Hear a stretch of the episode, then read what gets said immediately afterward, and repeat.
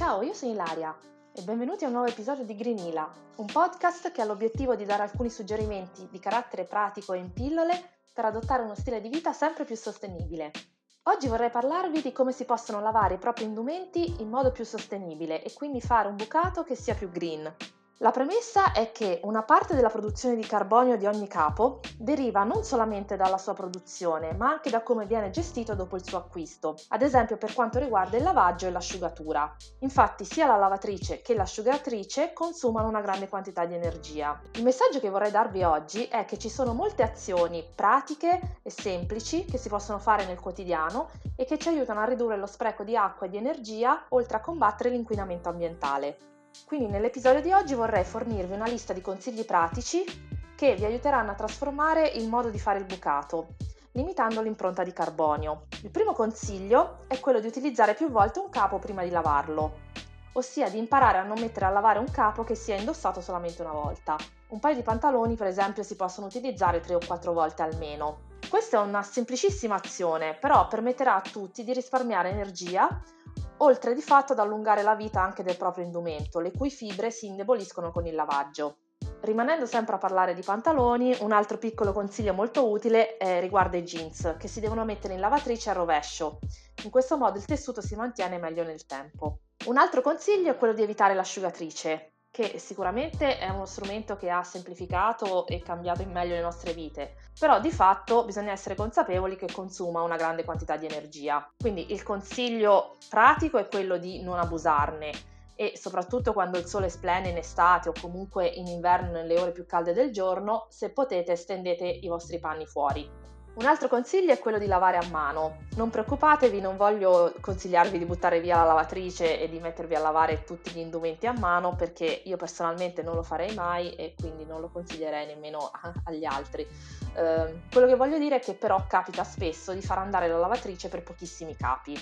Ecco, in questo caso vorrei invitare a una riflessione e anziché appunto mandare la lavatrice si può benissimo decidere di lavarli a mano e se lo si fa anche di utilizzare l'acqua fredda. L'altro consiglio legato a questo quindi è di prediligere um, questa modalità di lavaggio a mano soprattutto quando si tratta di capi delicati come ad esempio maglioncini in cashmere. Altro consiglio è scegliere detersivi bio e naturali. Ci sono diversi detergenti che contengono componenti dannosi per il pianeta. Un esempio possono essere i fosfati o gli elementi che derivano dal petrolio, però anche i semplici conservanti e i profumi, che di fatto non migliorano il prodotto, ma servono solo a renderne piacevole l'utilizzo, sono comunque dannosi. Quindi il consiglio che voglio darvi su questa scelta eh, dei detersivi è che eh, si inizi comunque a leggere le etichette dei prodotti che si acquistano in modo che siamo informati e possiamo cercare di evitare queste sostanze, comunque prodotti che contengono queste sostanze. Eh, l'altro consiglio è quello di assicurarsi sempre che siano prodotti biodegradabili, che oltre a essere eco-friendly fanno anche bene al portafogli in quanto normalmente costano generalmente meno dei marchi più conosciuti, quindi sono un pelino più economici. Sempre nell'ambito dei prodotti che si utilizzano per il lavaggio, eh, un altro consiglio è quello di sostituire i tradizionali detersivi con alternative green e su questo ho eh, due tips che vorrei darvi. Il primo è quello di ehm, valutare di utilizzare il percarbonato di sodio come sbiancante, igienizzante o smacchiante in generale per i panni. Eh, si tratta infatti di un additivo totalmente ecologico che, come dicevo, igienizza, sbianca e smacchia anche a temperature basse come 30 gradi. Il prodotto si trova piuttosto facilmente su Amazon oppure lo potete acquistare nei supermercati bio. Per quanto riguarda quindi poi il trattamento dei, dei panni, le persone più pigre come me eh, possono semplicemente aggiungere un cucchiaio o due di prodotto direttamente nel cestello della lavatrice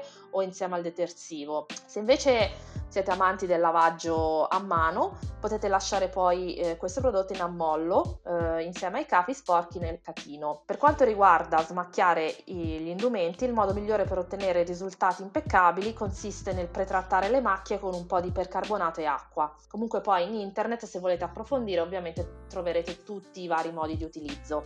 L'altro consiglio che volevo darvi, sempre legato alla sostituzione dei tradizionali eh, detersivi con alternative più eco-friendly, green, è quello di sostituire l'ammorbidente con un altro tipo di prodotto. Se come me siete persone non portate o particolarmente amanti del prodotto fai da te, un buon consiglio è quello di comprare ammorbidenti sfusi. Ormai si trovano piuttosto facilmente in commercio anche se consiglio sempre comunque di informarsi prima sulla marca del prodotto perché non è detto che al 100% sia eco-friendly, oppure se invece vi piace l'idea di creare un ammorbidente fai da te, potete usare l'acido citrico, che è una polvere che si trova online ma anche nei supermercati e poi in, in, rete, in internet, potete trovare facilmente la ricetta per creare l'ammorbidente. Se poi avete difficoltà a trovarla, potete pure contattarmi sui social tipo Instagram o sul mio canale Telegram e sarò felice di fornirvene una. Per concludere, direi che in questo episodio quindi abbiamo trattato alcuni semplici consigli, niente di incredibile. Di fatto sono solo piccoli accorgimenti che ci permetteranno di fare il bucato in modo più sostenibile.